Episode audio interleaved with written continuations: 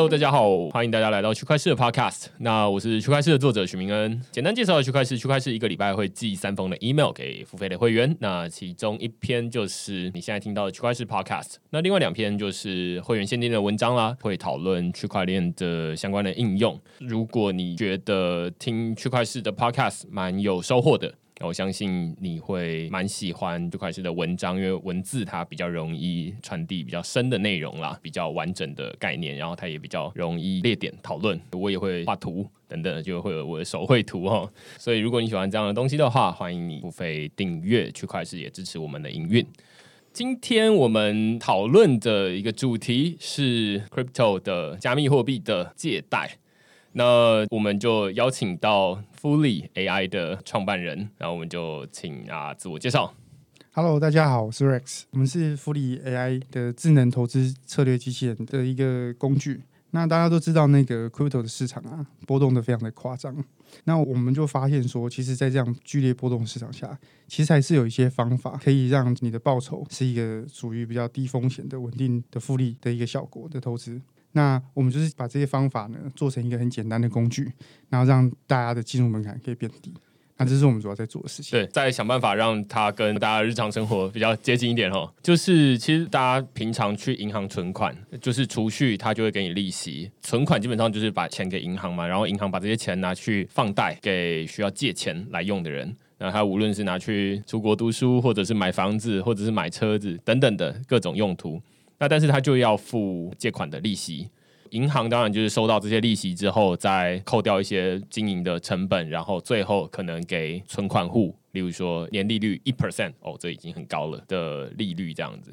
那在区块链或者在加密货币市场，其实也有类似银行这样的储蓄功能，而且它的运作逻辑其实跟银行蛮像的。你把钱拿去存进去，只是存的不是银行，而是存的是交易所。那交易所就会有人去跟交易所借钱来用，当然他们也要付利息，只是这个借贷的利率比银行高出蛮多的。所以我记得我昨天看的时候，这个放贷的利息就是一年年化收益是 百分之二十二。 对，那 F U L Y.A I 就是 Rex 他们在做的事情，基本上就是说，哎，那想办法把这个借贷自动化。当然我们在银行存款进去就没有什么自动化的问题，因为全部都交给银行来处理了。只是在交易所这边借贷的话，看起来还有一些要做的事情。其实一般的用户啊，只要是 Bitfinex 开完户之后啊，其实所有人都可以上去借钱给别人，这一点就是没有问题。你们现在随时开完户都可以手动去做这个放贷，但是你去手动放贷啊，其实会遇到几个问题，就是说你首先就是你需要去看盘。因为它的方法是你要去挂单，就是说你想要借多少钱、多少利率、哪几天，那你要先设定好之后，就像股票这样子去挂单，等到有人媒合成功了，你就被借走。但那你可以设定的天数可能是二到三十天，它里面有一个机制，就是借款人是可以随时还你钱的，嗯、所以你可能这一秒被借出去，但是可能下一分钟他就还你钱。对，所以你看哦，假设你要一直盯着看。然后你好不容易挂出去，然后你就去上个厕所，回来就发现钱被还了，那你钱是不是就闲置在那边？对，你主要是想要赚那个利率嘛，对对对，结果那个利率才赚了几分钟而已，然后即便它开了 百分之二十二， 但是几分钟大概也没多少钱。对对对，所以不可能是用手动去放贷这件事情，就是说你一定会想要说资金闲置了，钱就是我们的工人嘛，我当然希望我的工人是二十四小时不停的去帮我努力的赚钱，那所以这时候就需要机器人，机器人就会说你只要钱被还了，他立刻就在帮你解除。所以我们的逻辑就是，即使 百分之二十二 被人家还了无所谓，我可以找到连续三十天加起来的人，那所以这样就可以达成一个我的年化报酬是有到 百分之二十二。 刚才讲这一段的时候我突然想到那个比较没关系的是台铁订票，就是我常常会需要从台南买到台北，但是没有这一整段的票，就是没有同一个位置从台南到台北，我要自己切台南到台中，然后台中到桃园，桃园到台北，这其实很麻烦，因为我其实只要台北而已，只是它没有这一段票。那套回到借贷基本上就是说啊，反正我们就是想要 百分之二十二 的利率，或者是我们想办法让这个资金利用率最大化，但是有人就是临时会还你钱，然后或者是他爆仓之类的，总之他的钱就还回来了，那你就要想办法去再把钱借出去。那今天我们这个借跟贷大家可能要稍微习惯一下，反正就是放贷是把钱放出去啦，然后借是借进来，所以贷出去然后借进来这样子。但是有时候我们会混用你就把它想我们是金主，然后金主就要借钱给人家，所以我们是贷钱给人家，所以我们基本上就是把钱放在交易所里面，基本上我们就是放贷，想要放贷给别人，但是交易所它不会自动的帮你把钱拿去给最适合的人，而是你要自己挂单。那所以这手动就刚 Rex 说的就是很麻烦，尤其是有时候手动交易或者是这个市场的价格涨涨跌跌、啊、你完全不知道它到底什么时候会还你钱，半夜的时候还你钱，那你就少赚一个晚上的利率、啊、而且还有一点就是说利率的波动其实非常的夸张，它可能在这个小时可能最高是有 百分之二十， 但它可能最低被借出去的可能只有个 百分之五到百分之六， 所以它一来一往的差别它就可能差到四倍。就是你如果用一些比较笨的机器人，或者是你是手动挂单，你是看盘嘛，你就觉得说，嗯，我可能觉得 百分之八 就够了，所以这我就挂出去， 百分之八 对你来讲可能很高，但殊不知你其实是可以挂到 百分之二十 的，所以你很难就是自动去判断说这个行情到底我可以在资金闲置的时间最少的下来，我可以赚到最高的报酬是多少。那其实这就是我们福利在解决的事情，就是说我们帮你去计算怎么在资金闲置最少的情况下我去获取最大的报酬。哦，你刚刚提到这是前提跟结果，就是说你要资金闲置最少，然后获取最大的报酬，而不是说我要最高的利率但是钱基本上一直放在那边然后三十秒就还回来。其实我们国小的时候不是都有算过一些数学题，它就是算这个容积下我怎么去装最多的娃娃，对对，大家要想办法这样去计算就可以获得最大的效果。对，然后所以基本上 FULY.A I 其实你们应该是从跟 Bitfinex 这间交易所串 A P I 起家的。对对对，OK， 其实我猜蛮多人应该是不知道 Bitfinex 交易所是一个什么样的。我可以讲一下 Bitfinex 这间交易所其实蛮特别，它也是算是全世界前几大的交易所。那它比较特殊的是说，它有一种东西叫做现货的期货，就是说你可以用现货去开杠杆。就是说一般的交易所都是用期货去开杠杆，但这间交易所很特别，就是你买的是现货，但是你又可以现货去开杠杆。那现货开杠杆完之后，就是透过我们这些融资方去借你钱，让别人去买币。譬如说他可能只要准备保证金是三成，那他就可以借到七成的钱，就可以去开杠杆。就是这是这间交易所很特别的。对，然后开杠杆基本上就是以小博大啦，杠杆就不是那个什么阿基米德还是什么，就是什么给我一个支点，我可以撑起一个地球嘛。它就是以小博大的概念。我现在假设只有一百块好了，然后例如说我抵押三成，假设我有一百块，然后我就可以拿去，例如说借五百块来玩。然后假设五百块，哎，我投资这个是赚到的，那我当然就是，哦，我用一百块来玩五百块的生意。但反过来说，这个当然是杠杆有好赚，当然风险也是杠杆的。对啊，但但每个人去开仓都觉得自己会赚钱，这样是看对边的。对对对对对。那所以当然就是会有被清算的风险，就是说被爆仓。所以这个是刚刚提到 Bitfinex 交易所，他们里面可以直接你就是持有，例如说某一种虚拟货币，然后你就可以用这些虚拟货币直接来做杠杆交易这样子。但是你如果是你去融资的情况下，你可以选择就是说可以去借，它上面借钱不一定是借法币，就是说它可以借任何的币，或者是说借美金啊、嗯、借欧元、英镑，这些它都可以借、嗯、那就是看这个用户他想要用哪一种的币别的交易对。对，假设他想要做空比特币，那他就会去借比特币然后来做空、嗯、那假设他是借美元的话，那他通常都是想要做多某一种虚拟货币，那就没有限制，因为美元可以去跟任何交易对都可以做多。对对对对 对, 对，所以这其实蛮有趣的、哦，反正这就是很金融啦。如果你不是金融领域的话，没关系，我本来也不是，我也是最近一两年才就是一直看加密货币，然后也觉得说哦，原来有什么借贷啊，然后有什么杠杆啊之类的，慢慢学这样子。但是基本上就是以小博大而已啦，只是在加密货币里面大家都会想说，哎，加密货币就是比特币嘛，以太币啊，然后这些本来就是价格会涨涨跌跌。其实在这个 Bitfinex 里面有两种，一种是美金稳定币，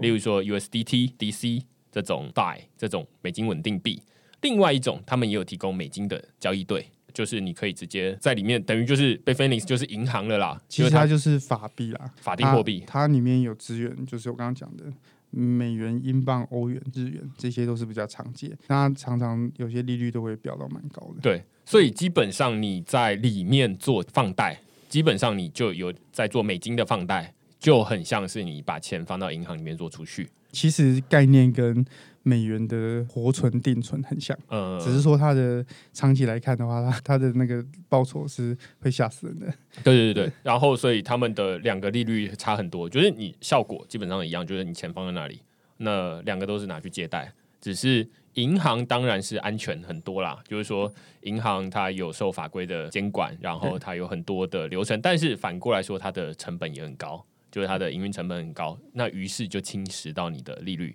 所以这时候就慎选交易所啦，就是说这个交易所它到底是不是可靠的。那当然 Bitfinex 就是前面刚 Rex 说的，就是它在全球应该是属于前几大的交易所，那大家也很难想象就是说 Bitfinex 交易所倒了。其实我觉得做借贷啊，因为其实我们家是做代数，有在做二胎，所以我很了解，就是说抵押跟清偿机制其实是在做借贷的金主其实最 care， 就是说我们传统去抵押房子，所以呢，清偿条件就是房子拿去法拍嘛。那这就是因为它有很完善的抵押清偿机制，所以这件事情就很多金主愿意去借钱给人家。那 Bitfinex 其实比较有趣的是，它有一 个, 一个很完善的一个抵押跟清偿，就像我刚刚说的，就是说你如果想要借钱，那你就是准备三成的保证金，你就可以开到就是假设你三千美好了，你就可以借到一万美，但你就可以中间期限就是用户借你的。嗯，那这是它的抵押嘛，抵押品就是三成的保证金。那清偿条件是什么？清偿条件就是说，假设这个用户不小心看错方向，然后呢，他的亏损达到了 百分之十五 的时候，然后他就强制把他的保证金去做清偿。所以呢，你原本有三成，但是你的清偿条件是 百分之十五， 所以你有一半的空间不会爆仓。那这件事情呢，我们都相信大家才刚经历过三一二吧，三一二比特币瞬间跌了大概四五千点吧。对，那我们都很害怕说，它在这个连续跌的这种四四五千点的情况下，它会来不及清偿，然后会导致我们借款的人的钱就是受到亏损。但是在那一次的情况下，我们的钱就是爆仓的人就是完全的清偿回来给我们，嗯，所以我们完全没有受到任何的亏损。对对对，所以这个就跟你刚刚前面提到，例如说房子抵押，它当然房价不会瞬间像币价一样爆仓，这样瞬间跌掉一半，战争还是怎样？对对对， 对，那要不然大概是不会发生这种事情。但是在虚拟货币会这样，那会这样，大家就会质疑说啊，那能不能完整的执行好这个清偿的流程？那如果可以的话，欸，那它就跟房子抵押差不多，只是它处理的速度快很多。对啊，而且它的周期很快，然后频率很高，这样。对，就是我们是每天领钱，每天早上九点半就可以领钱。你借贷的时间可以设到二到三十天。那假设你就不想借那么多天，你就固定用两天，你就把它想成它就是一个两天的活存。所以其实有一些人跟机构户啊，其实他会把钱暂时的 parking 在这边。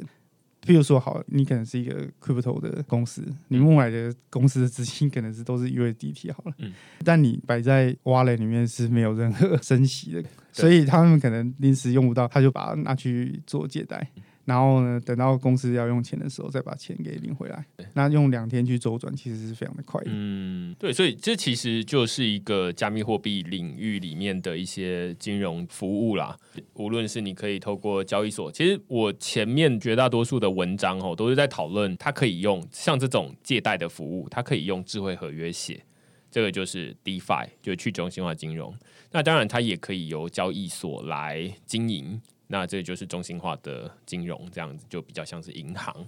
那这两个最主要的差异，当然是你要会使用去中心化金融的人现在很少很少，所以它的利率高不太起来，因为借钱的人少嘛，它就是一个资金的供给跟需求。那供给的人没有很多，但是需求借的人其实更少，那于是这个利率就不会高，就只会低。但是如果它是在交易所，例如说像 Bitfinex 这种比较大的交易所，或者是币安，或者 Coinbase 等等的这些交易所，大家在上面买卖币的频率很高，然后大家每天都在上面交易，那当然就会自然而然的就会想说，啊，那如果诶我想要在里面杠杆一下，那我是不是可以从那边借个钱？他们也有提供这个服务，所以基本上就是诶你在这边买卖不够，那去隔壁借钱来，那于是放贷的人他就可以从中间赚到利息，这样子。那这其实是在这个领域还蛮常见的一种投资方式啊，就是储蓄方式。那我昨天也自己稍微算了一下，我也蛮多，接下来会有一部分的钱，哦，就是会慢慢的转移到这种放贷。只是也是因为本来我看到去中心化金融的借贷好像看起来蛮安全的，但是我光看到这个交易所他们提供的借贷服务的利率高这么多，因为如果你在 Compound 这种去中心化的储蓄，它大概现在一年 百分之三 左右，那但是在交易所像 Crypto 点 com，他们有提供一个定期的储蓄服务，六个月为一期这样子。那它存美金稳定币的话，年利率是 百分之十二。 现在其实 DeFi 跟 CeFi 啊，其实可能要稍微分分一下。我觉得 DeFi 比较有趣，就是说它虽然本质都是用借贷为 base， 但是你会发现说他们一开始的年化报酬可能在前几个月会非常高，甚至币价会非常高的原因，就是因为他们其实不是在真的借贷。比如说 Compound 一开始好了，他们就说流动性挖矿，就是你只要借进去，你可以把钱先带进去然后再借出来，然后你只要提供了这个流动性，所以他就会给你好处，就是给你一个 C O M P 的币，那你只要提供的越多，这个流动性增加越多，那你就越来越多的 C O M P。 那其实后来就发现说，其实这些人根本就不是在借钱，他根本就只是在挖币而已。对、嗯、所以就是有点在洗交易量啊。对对，就是其实就讲的比较难听一点，就是在刷交易量、嗯、就真的是这样子，就是说他根本就是在刷一个不存在的一个需求。像现在的 DeFi 啊，就我在看来，所有的人都是在刷一个，因为知道这里有好处可以赚，所以我就先进来，然后用一些很有趣的做法在流动性挖矿这样子。但所以他重点都不在借贷，所以那个利息啊都是写假的，就是根本那都不重要，因为没有人在 care 那利息、嗯、大家只说我挖出来的币啊值不值钱，对对对对，然后那个投报是多高， 对, 对，然后我最后就把币卖掉了，我就哎、欸、换算年化报酬可能是几千 percent 这样、嗯、对对对，那这个这我觉得 DeFi 有点现在不太健康的、嗯、的情况下就是这样。譬如说好了，像 Compound 刚出来一个月之后，你现在再进去看 Compound 有人在玩吗？就现在利率超惨啊，我我现在还有放一点钱，就是都没有拿出来。我就自从上次去撸了之后，我就没有再动过。然后呢，你就会发现说它利率现在只剩下 百分之一 多这样子、嗯，跟我们台币的活存定存有什么差别？就几乎一样。所以现在的 DeFi 其实都是一窝蜂的跟前面那几波你才有机会赚到，但是你跟前面几波呢，你有可能不小心就挖错东西，挖到像地瓜这种，你就可能瞬间归零那其实风险还是很高。对，这太进阶了，这就是 DeFi 现在门槛太高的。对，我觉得这边当然插出去简单讲一下 DeFi 我自己对 DeFi 的心得啊，应该是说加密货币你可以把它放到交易所里面借贷，你也可以把它放到智慧合约里面借贷，两种基本上都是功能相同，只是实现的方式不同而已，反正两个都是中间人啊。只是交易所它比较像是银行，就是说啊，那你要来跟我接，那我就要先开放 A P I 出去，你才能跟我接。但是去中心化金融就是智慧合约这部分，他们一开始已经先定义好游戏规则，对，他们就是一开始开放的，所以先天就可以让你自由的串接。所以这两个的功能本质上不一样，就是说交易所它就是让你可以在安全的环境里面，交易所这里面你可以自由的交易买卖。但去中心化金融它比较像是说，哎，任何人他可以去从这里串接一些衍生新的服务出去，因为标准都已经定义好了，所以它可以自动的去串接其他的应用。那最有名的当然就是之前我有写过一个不会输的彩票 PoolTogether， 一张彩票一颗美金等于三十块，但是这个彩券我们正常去买台湾彩券，买完没对中，哎，那就输了这样，因为他们就是把你的这个本金拿去给得奖者嘛，然后当然一部分拿去做公益了。但是 PoolTogether 他是说啊，那你买这个彩券进来的时候，我就把这个彩券拿去 Compound 里面出去，那最后得奖者拿到的是这一个礼拜共同产生出来的利息，那当然这资金就少很多，不像是那个大乐透一次会几十亿这样子。但是如果你没对中的话，你最终可以拿这个彩票回去跟他说，哎、欸，那我没对中，然后我要退钱，他就会退你本来买彩票那个原始的钱给你。那这当然就是一个串接嘛，就是说台湾彩券跟银行串在一起，然后这个一个礼拜的利息，大家如果买这个彩券的人越多，你那个产生的利息会越多，那拿到这个奖金的那个人他就会拿到越多钱。这是一个去中心化金融的特色，它就是可以这样随便延伸。但是如果你说台湾彩券要跟很多不同的银行串接，他们大概就崩溃了。对，那所以这两个是完全不同的功能。但是呃，我们今天就是主要讨论的就是说中心化交易所这里，就我自己的投资的目的来说，我就会觉得啊，那我宁愿把钱放到中心化交易所借贷，赚到比较高的利率，像这个 百分之十二， 或者是甚至有时候高的时候会到二十几 percent，那反而是去中心化金融啊，它蛮有趣的。但是目前好像还不太实用。然后像现在的去中心化的这种交易所有在做借贷啦，其实现在慢慢的也越来越多。像现在主流的，其实如果大家只是想要把钱找个地方放着可以去生利息的话，其实现在有很多家，譬如说像是 Poloniex 的派币宝，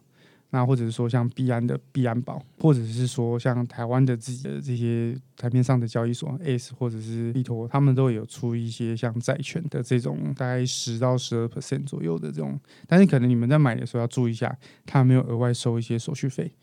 像台湾的债券几乎都有收，好像大概 百分之二十 左右的手续费。对，但是我对这些服务最大的疑惑就是每一次他们要么只开七天、啊、要么只开三十天，然后我就觉得、呃、我的钱转过去，然后七天之后你又还我了，那是怎样？这个其实我也不知道为什么这些交易所要推这些短期的，但是他们好像也没有一个固定的时间。譬如说像我刚刚讲的这个币安宝，或者说台湾的这些债券，其实都有这个属性，就是他会突然的某一天就说我来开放，我们开一个这样子，开一个这七天或者是一个月，或者你不觉得这就很像那个就是Bitfinex交易所里面就是你就借了，然后借出去，然后他七天他也不知道什么时候要来借。这个其实现在像我是喜欢做定存的，好，所以就是我就喜欢放着，我就不想动。像我这样的用户，我就很难去使用这样子的服务。对，我自己也是。但是如果我可能是有在炒币的人，但我可能临时今天心情不好，觉得灵感不对，我就不想炒的话，我可能就可以把钱暂时 parking 在那边。对对对。对，但是这就有问题啊，就是说如果这七天内，如果临时又想要用钱的话，用钱的话，你就行情来的时候，那你就被躲在里面。对对对对。而且其实。像币安宝或者是什么各种宝、哦、基本上它的利率，因为它期限很短，要么七天，要么三十天，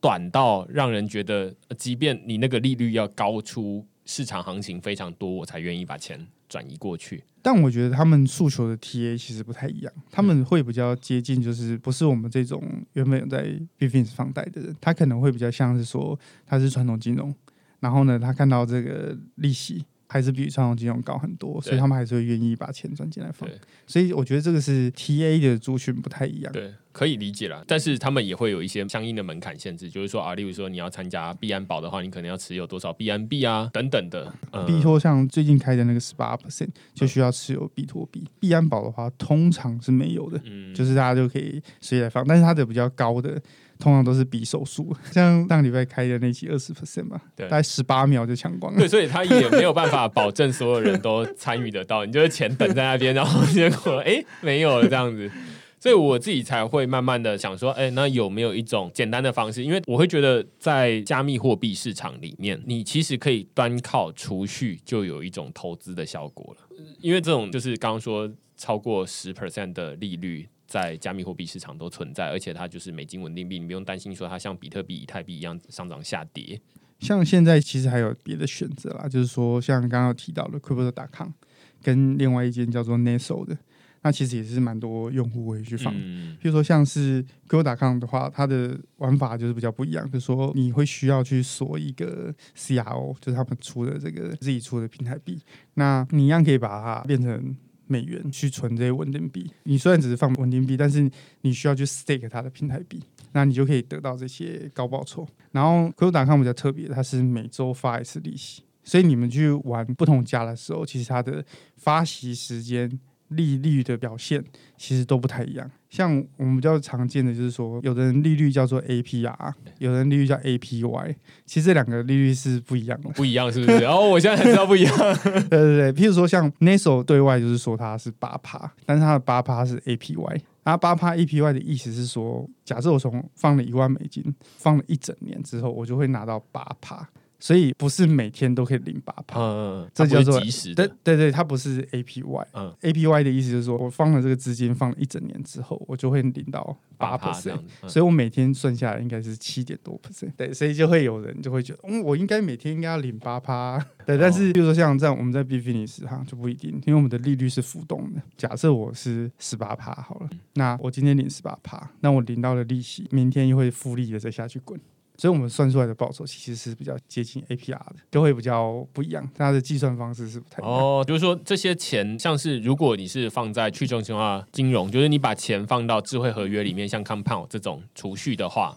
它是大概每十五秒发一次利息，那你就是下一个十五秒你拿到这些钱之后，就是你赚到的利息还会再下去滚。那在这个交易所里面当然就没有这么快，大概是一天或者是七天，七天、就是、就不一定，对，他才每一家都不太一样，对，然后他才把这个利息到你这边，但是这还是比银行快，对对对，只是说他们有些去做这个 U I 的显示上，你要注意就是 A P R 跟 A P Y 的计算方式是不太一样，对对对， A P Y 它就是说最后你放了一年之后它总共算出来给你 百分之八 这样的，那但是 A P R 它比较像是说啊，那有点像是显示现在的利率这样，所以所以我就会有复利的效果，但是 A P Y 就是我、哦、放完了一整年才会有这样的结果。好，所以这其实蛮有趣的、啊，就是如果你资金放很大的话，你就会差很多。对 对, 對，你就觉得哎、欸，为什么我的钱好像少一点？稍微算了一下，就发现怎么不太一样。对对对对 对, 對。但是我们这边讨论了这么多，就是像 Bitfinex 交易所、像币安，或者是像 Crypto 点 com， 或者像 Nexo。很多不同的交易所其实我们今天大概都没有办法讲完哦，就是现在交易所太多了，当然其中有一些是可靠有一些不可靠，但是我们刚刚列出来这几个基本上都还蛮大的，基本上都是算是合规，然后他有人去做信托或者说他有人去做担保，对，有一些保险机制啊，對對對對，因为在这些交易所里面就是既然没有银行啊，没有政府监管，那他们就得想办法，就是说无论是他们有先 secure 一笔钱准备在那边，就是说啊，那如果被害了，那我们用这笔钱去补这样子，或者是他们做信托等等的，在这个市场这几间交易所基本上都还蛮可靠的，那当然不是跟银行比，对 对, 对，如果有一些其实台面下还有一些很多没听过，就是我们常常会有一些资金盘或者是对对对，那个就很危险，对，那些就很危险，对对对，所以所以大家在投资的时候确切一定要去多问问一些人，就是千万不要找新的，对，就是这种新的突然没听过的冒出来的这种啊，最好就是先来区块市这边先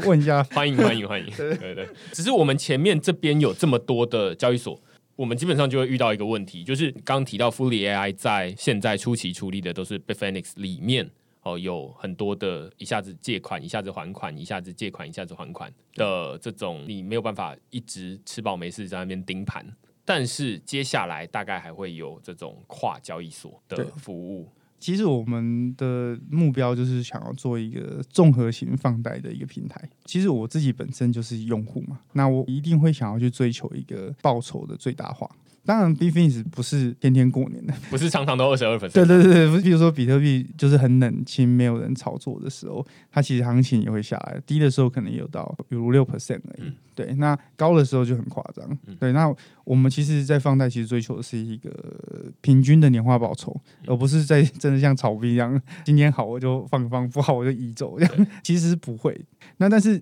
它还是会有一些譬如说行情比较冷的时候，那如果我们是综合放贷平台的话，那我们就可以建议用户说哦，这时候这边利率可能比较低，那可以建议往哪边放到一个报酬相对比较高的地方，那这样子的话随着之后开发越来越多以及跟别的平台做一些整合的时候，那我们就可以慢慢达成这件事情。对，你就想就是现在其实不要说交易所好了，就是说银行银行本来就会有哎，现在什么时候活存利率高一点，对啊，那时候低一点，然后说他们改规则等等的，那除非你是每天去看说哎，那有没有银行又调整了他们的利率啊，那如果有的话我就要手动的去搬这些东西嘛。对，而且搬钱的时候很多这种非币圈的用户他可能搬钱的时候不小心把钱打错就没了，对对对对，银行我们大概还不太会有这个问题，但是在加密货币里面就会很多奇奇怪怪的问题，因为大家不熟悉，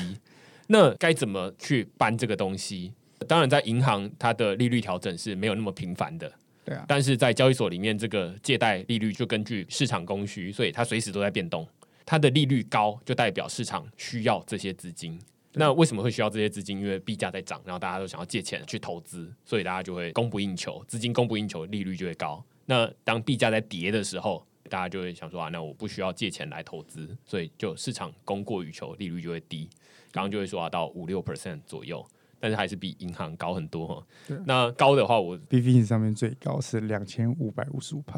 对对对对，这就很夸张了就是我不知道是借二十五倍，然后只是他不知道就是借款的那个周期大概多久而已啊。但是他能够在上面放到的上限就是日息 百分之七哦，对，就是一个非常夸张，对对对对，日息啊，日息，对对对对对，很很夸张这基本上就是一个市场的需求啦，那包含其实银行我们现在都还没有这样的服务存在，就是说、啊、自动的帮你把钱转过去。因为现在当然是开放银行还没做，我们上个礼拜在讨论开放银行的时候，就是说现在我们才刚要进到第二阶段的开放银行，就是它还不能自动的帮你把钱转过去。但是在这个加密货币，我们上个礼拜有提到，就是说加密货币它的所有权基本上都在个人的手上，所以你可以自动的说啊，那我把这个权限开放给像 F U L Y.A I 这样的 bot 机器人，然后让它自动的去帮你转移这些资金这样子。那这是技术上可行，不用像开放银行说啊，那我们要不要问这个金管会要不要同意，然后交易所他们之间要不要开放 A P I。 现在他们就是基本上多数的交易所都有开放 A P I 给外部的机器人去借接这样子。像我们现在其实后来有出一个功能，就是说放贷其实原本要设定设定很麻烦，所以我们就做了一个自动跟单的功能。对，所以你就不用去管任何参数怎么设定，你只要去 follow 我的设定就可以了。所以后来我们一做完这个功能之后，就获得那个用户的非常好的反馈，大概有八成以上的用户全部都是用跟单。对，我自己是觉得啦，就是说因为我其实也有试过 Bitfinex 的交易所，我在刚开始接触区块链二零一七年的时候就有 Bitfinex 的账户，只是我一直都没有办法使用它。那时候 Bitfinex 当然还没有这种 F U L Y.A I 的服务，就是 F U L Y.A I 有点像是说啊，那我们额外的用一个第三方的服务去串接这个交易所里面的 A P I， 然后去帮你调控这些资金该怎么串，这样该接哪些单。但是光是他们交易所里面的界面就很可怕，到目前为止都还很可怕，就是不是我们这种就是非金融专业的人容易看得懂的。当然你看久了你就会熟悉，就是教人家做放贷啊，教一教，其实我们变成 Bitfinex 客服，就是整天在教人家说哦 Bitfinex 的功能，他们连那个钱怎么打进他钱包都不知道怎么用。对对对对对，因为它真的很难用，但是 Bitfinex 又很大，所以他们就觉得我们就不靠这个啊，我们就是既有的这些客户，我们就可以赚很多钱了这样子。对，所以我们就是是 Bitfinex 面前的客户，不知道帮他做了多少生意。于是我们接下来就是想说啊，那除了这个交易所它本身有很难用的使用者界面之外，你可以想象成就是以前的银行的网银嘛。然后 F U L Y.A I 就是你要用机器人去操控你这个交易所里面的东西，那可能就会变成说啊，这是另外一个门槛。其实把它想成就是说，我们就在降低大家去做放贷这件事情的进入门槛。对，那我们就比较像是一条龙式的服务，就是说，哎，你从开户不会，我们就教你开户；那你从放贷不会用，我们也教你怎么操作，那你就可以很轻易的就是使用。那到最后就是可以实现，就是勾了自动跟单之后，你就可能就是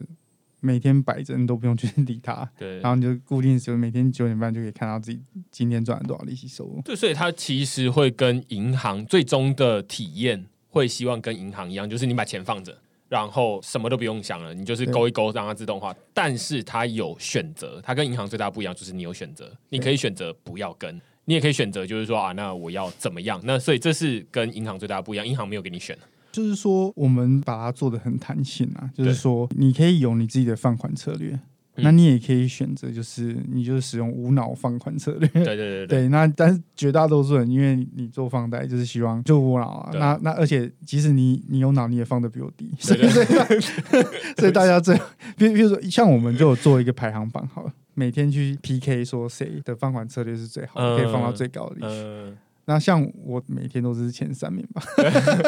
对，然后大家后面都是跟我的哦，这很呛哦，这很呛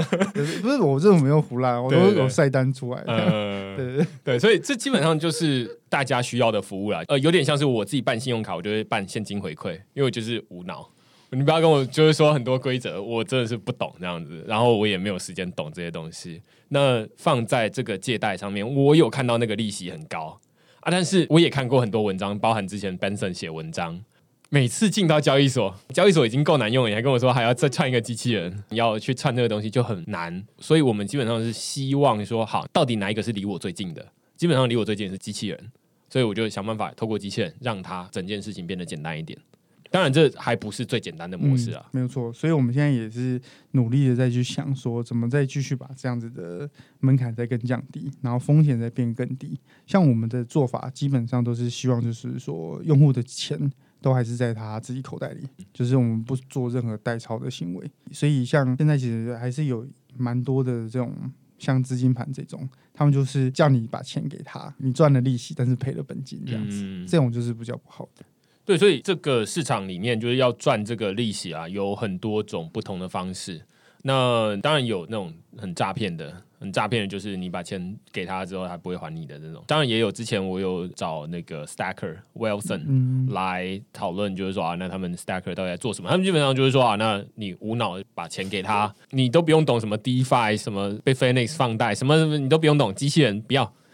就是钱给他，他就帮你赚一部分的利息。当然这最大的风险就是说啊，这间公司倒了怎么办？你要信任这个人，或者是 你, 你们要有一些法律的合约，那这是这部分的风险。但是过来就是说，好，那有没有纯手动的？纯手动，我觉得现在的交易所都是纯手动，或者现在的这些去中心化金融都是纯手动的，就是你要自己去研究这么多的东西。但是绝大多数人大概都没有那么多的时间，没有那么多的专业去看这些东西，于是我们需要中间看有没有，就是不要全部都自己来，也不要全部都是交给别人来，就是说啊，那一半我自己来，一半别人来。那比较麻烦的，像这种放贷全部都输给 Rex 的，那就交给他们来，但是钱的部分我还是自己 own 这样子。就是说我们只是帮忙挂单而已啦，那基本上你随时觉得我们的策略不好，那你就可以改用你的这样子。大概大家也会有一个疑问，我不知道大家会不会有，就是说他如果把例如说这些放贷把资金移转移的这个权限交给你、嗯、那交给你之后他会不会担心说哎，你把钱领出去了、哦、这个就很简单说明，就是说在 Bitfinex 你去勾选 A P I 权限的时候，它有很多的权限可以勾，那我们所获得的权限呢只能够去做挂单而已，所以呢，你不用担心钱会被我们转走，因为我们根本就转不走。对对对对，如果我能够转走，我现在应该已经对就不用在这边录音了啦。我现在应该就已经不知道跑到哪里去了。就是我们的服务相对比较安全的，就即使我们网站被 hack， 其实跟你一点关系都没有。嗯，对，就是因为我们所用的权限就是帮你把利率挂一个利率出去这样子。嗯，所以你假设我们网站被 hack。那顶多那些人就帮你挂一个很低的利率出去，但你还是赚钱，但你还是赚钱，就是不会赔钱的、啊。对，只是最糟糕的就是利率很低这样子，然后奇怪你为什么要把我的钱放一个很低的利率出去而已？對對對對，那那你觉得不爽，你就可以把我们的设定删掉，那基本上就立刻就没有这个风险存在了、嗯。对，所以这其实就比较像是储蓄啊，就是说只要这间交易所没事，就是有点像银行没倒。那理论上你透过怎么样的投资，就是储蓄的本质就是借贷，那你就在做借贷。其实这边还是要再强调一下，就是投资一定有风险嘛，那风险的部分呢，其实在做 Bitfinex 放贷，其实最大的风险就当然是 Bitfinex 这间交易所。那 Bitfinex 这间交易所当然大家去 Google 应该都可以搜寻到蛮多的 news 的，对，那就是变成说大家自己要去评估，就是说我们基本上都是希望我们的用户自己去做好功课，然后呢他觉得哎，自己这个风险自己是能够承受的，那再来做这件事情。我相信因为其实现在你们在做借贷，尤其是你们在串 Bitfinex， 是因为说台湾的交易所没有人在做这种借贷放贷的服务这样子。对啊，如果台湾的交易所有出的话，我应该也会看一下，对，就看他们有没有要开放 A P I 让大家借这样子、啊、那像我们现在去选的 Bitfinex 其实就是不外乎几个原因嘛。第一个就是说它是目前我看过有在做借贷里面真的是最安全的，对，你要找一个有在做借贷然后比它更安全的，我可能还找不到第二家。然后呢，再就是说它的资金的流动率，像我们在做借贷其实最 care 就是说要有人借钱嘛，要不然钱就躺在那。对，所以所以流动率是一个最高的我们在考虑的原则。像有一另外一间交易所叫 Poloniex， 它偶尔还是会有一些像 U S D C 这种币啊的利率莫名其妙很高。然后呢，但是呢，我就之前就有进去看了一下，就发现说，哎，我登录进去就它有那利率，但是没有那个量，嗯、所以我看到那个利率，我吃不到，吃不到这样。对对，所以那这样对我们来讲就没有任何参考价值。就跟那个交易量很低的交易所，有时候都会有很夸张的低的价格或很高的价格。对啊，问题是说，但你买买不到，你买不到啊，它它它就过了就没了、啊。对对对对 对, 对，所以这就是不 OK 的。嗯、那 Bitfinex 它的交易量啊，基本上像现在啊。以美金来讲的话，大概都有六亿左右美金的借款量、嗯、是一直存在那里的、嗯、所以你自己想这六亿美金左右是很深的、嗯、就是还没有看到别人交易所有这么大的量体。对对对，当然我们现在在讨论这种机器人借贷大家会觉得有点远的原因是因为 Bitfinex 交易所对大家来说比较陌生啦，当然就是你本来就有在交易加密货币的人你就会觉得哦 Bitfinex 有听过这样子，但是就对绝大多数人来说他可能就是听过台湾的一些法币入金的交易所，例如说 Max、MyCoin 然后或者是币托或者是 A C E 等等的这种交易所。那这是因为他们第一个是没有提供这样的服务，那没有提供这样的服务背后可能有很多不同的考量啊，其中一个考量可能就是其实他们的交易量没有那么高，跟 Bitfinex 比起来可能就是要在上面借钱来投资的人大概比较少，所以他们大概也不容易做得起来。所以如果有这样子在做的话，那大家就会比较熟悉啊，原来就是透过机器人然后去交易所里面放贷而已、啊、那基本上就在里面有点像是储蓄在交易所里面，那如果这个交易所没问题的话那应该就OK。 其实这个在台湾的传统金融啊，就是你去跟期货交易所做融资融券概念是一样，只是说你在台湾的交易所融资融券借你钱的是交易所，所以它是收租的那只是说 Bitfinex 把这个收租的权利开放给大家，那它的为什么它可以开给大家，它的好处就是它可以抽 百分之十五 的手续费、啊、哦，对对对，还没有讲到成本就是抽 百分之十五 到底是 百分之十五 的哪一部分，就是举个例子，像我们假设我们放贷利率假设是 百分之二十 好了，那最后就是我们实际收到就是 百分之二十 或者 百分之十五 是给 Bitfinex， 所以我们实收的就会是大概是 百分之十七 左右哦，就是 百分之二十 里面你会收到，然后假设是收到那一百块好了、啊、一百块然后你就会有 百分之十五， 你会收到实际收到八十五块，然后十五块是给 Bitfinex， 没有错。对，那这个就是即使我们现在平均扣完了这 百分之十五 手续费的成本、啊、基本上我们现在的报酬还是蛮高的，就是换算成年化从去年到今年我们有算过，就是我们其实已经帮用户赚了 一点四个 million 的利息收入、oh, 嗯、对，那换算成年化我们大概这边有 百分之十八 左右，就还蛮夸张的。对，所以这基本上就是透过交易所来做这件事情，只是说在另一个成本就是我不知道使用 FULY.A I 的成本是什么，像我们其实是一个订阅制的一个服务，所以我们是收的是有点像是系统的服务费这样。那如果你换算成我们的成本啊跟Bitfinex 的手续费啊，我们大概只收你利息收的 百分之一到百分之三 吧、哦、利息收的 百分之一到百分之三 超级低的、哦、就根本是佛心的那一个、嗯、大概是这样对对对，可以可以可以，我觉得这跟刚刚的 百分之十五 比起来就是这加起来基本上假设他们 百分之十五 然后你在这边收 百分之一到百分之三， 那假设最多是 百分之十八 左右。对啊，你还是拿到八成以上这样子。那我还蛮好奇就是说现在为什么这些交易所他们不自动的提供这种呃，自动放贷，而要让大家就是说啊，那你马上还完，然后你就资金就闲在那。这个其实老实说，我也不知道、欸、就是因为 Bitfinex 做的不好，所以我才我们，因为我其实本身就是在做放款的人，所以我本来其实也不是自己开发FULY.A I， 就是我们本来也是在用人家的，然后就是用了就发现他做不好，所以我们才做这件事情。嗯、对，那如果他本身做的好的话，老实说。那我可能就去做别的事。对对 对, 對，那但是目前就是我暂时也看不出来他有想把它改好的意思。对，但如果他如果改得更好，当然我们会想办法再做更多嘛。对啊，因为看起来就是他们自己明明就可以做这件事情啊，但是他们不做。当然可以理解，就是他们现在连 U I 都可以弄那么烂。但我觉得不用去攻击 Bitfinex， 但我我觉得是这样啊，就是说 Bitfinex 他们如果主动的去把利率做好这件事情、啊。嗯，其实是有一个比较点比较尴尬的，我举个例子来给你们听好了。你想哦，你是交易所，它一定同时有借方跟贷方。那如果它一直顾着贷方好了，然后把利率整体拉很高，那借方是不是成本就变很高了？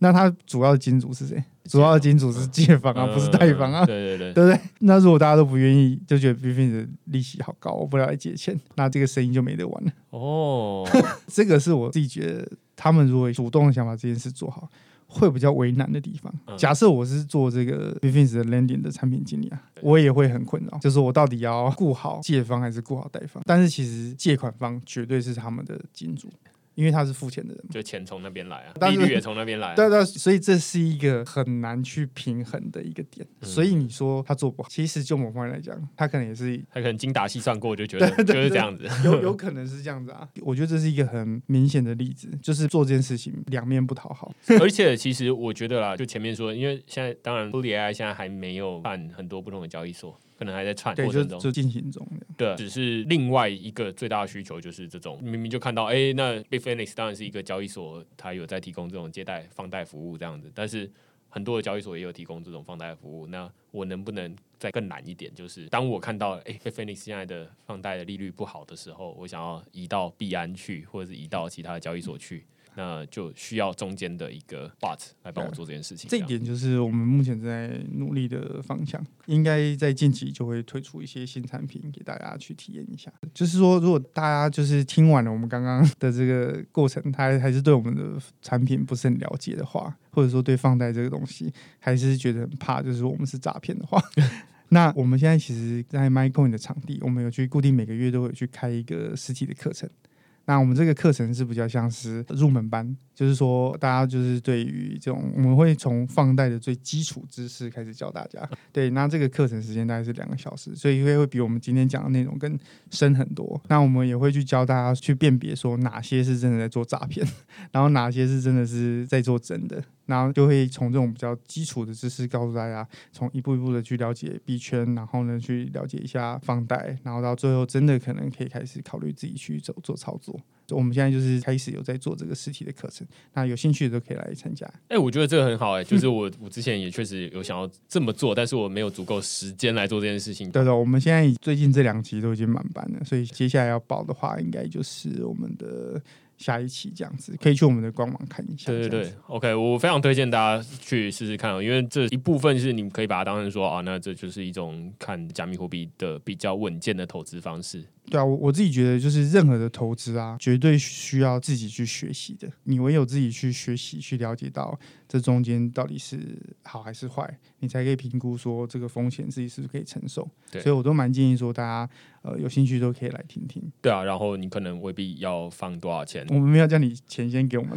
对对，就是我们不是资金盘，就是说你可以自己来听完之后，你自己再评估。Okay. 那我们都会把完整的风险跟这些知识全部都告诉各位、嗯、那至于说要不要放，那就是你们自己去评估这样子。对，好啊，那今天非常感谢 Rex 来我们的区块链的 podcast， 然后介绍借贷这种，我自己是觉得在目前啊，加密货币除了你除了买币这种上涨下跌之外，呃，最有趣的一个投资方式，而且我觉得也是大概是最安全的一种投资方式。对啊，就是处于比较稳定被动，就是说你真的很难再找到一个不需要看盘，然后低风险又有复利效果的产品。对对对，这也是为什么我们叫复利、哦、的原因。哦，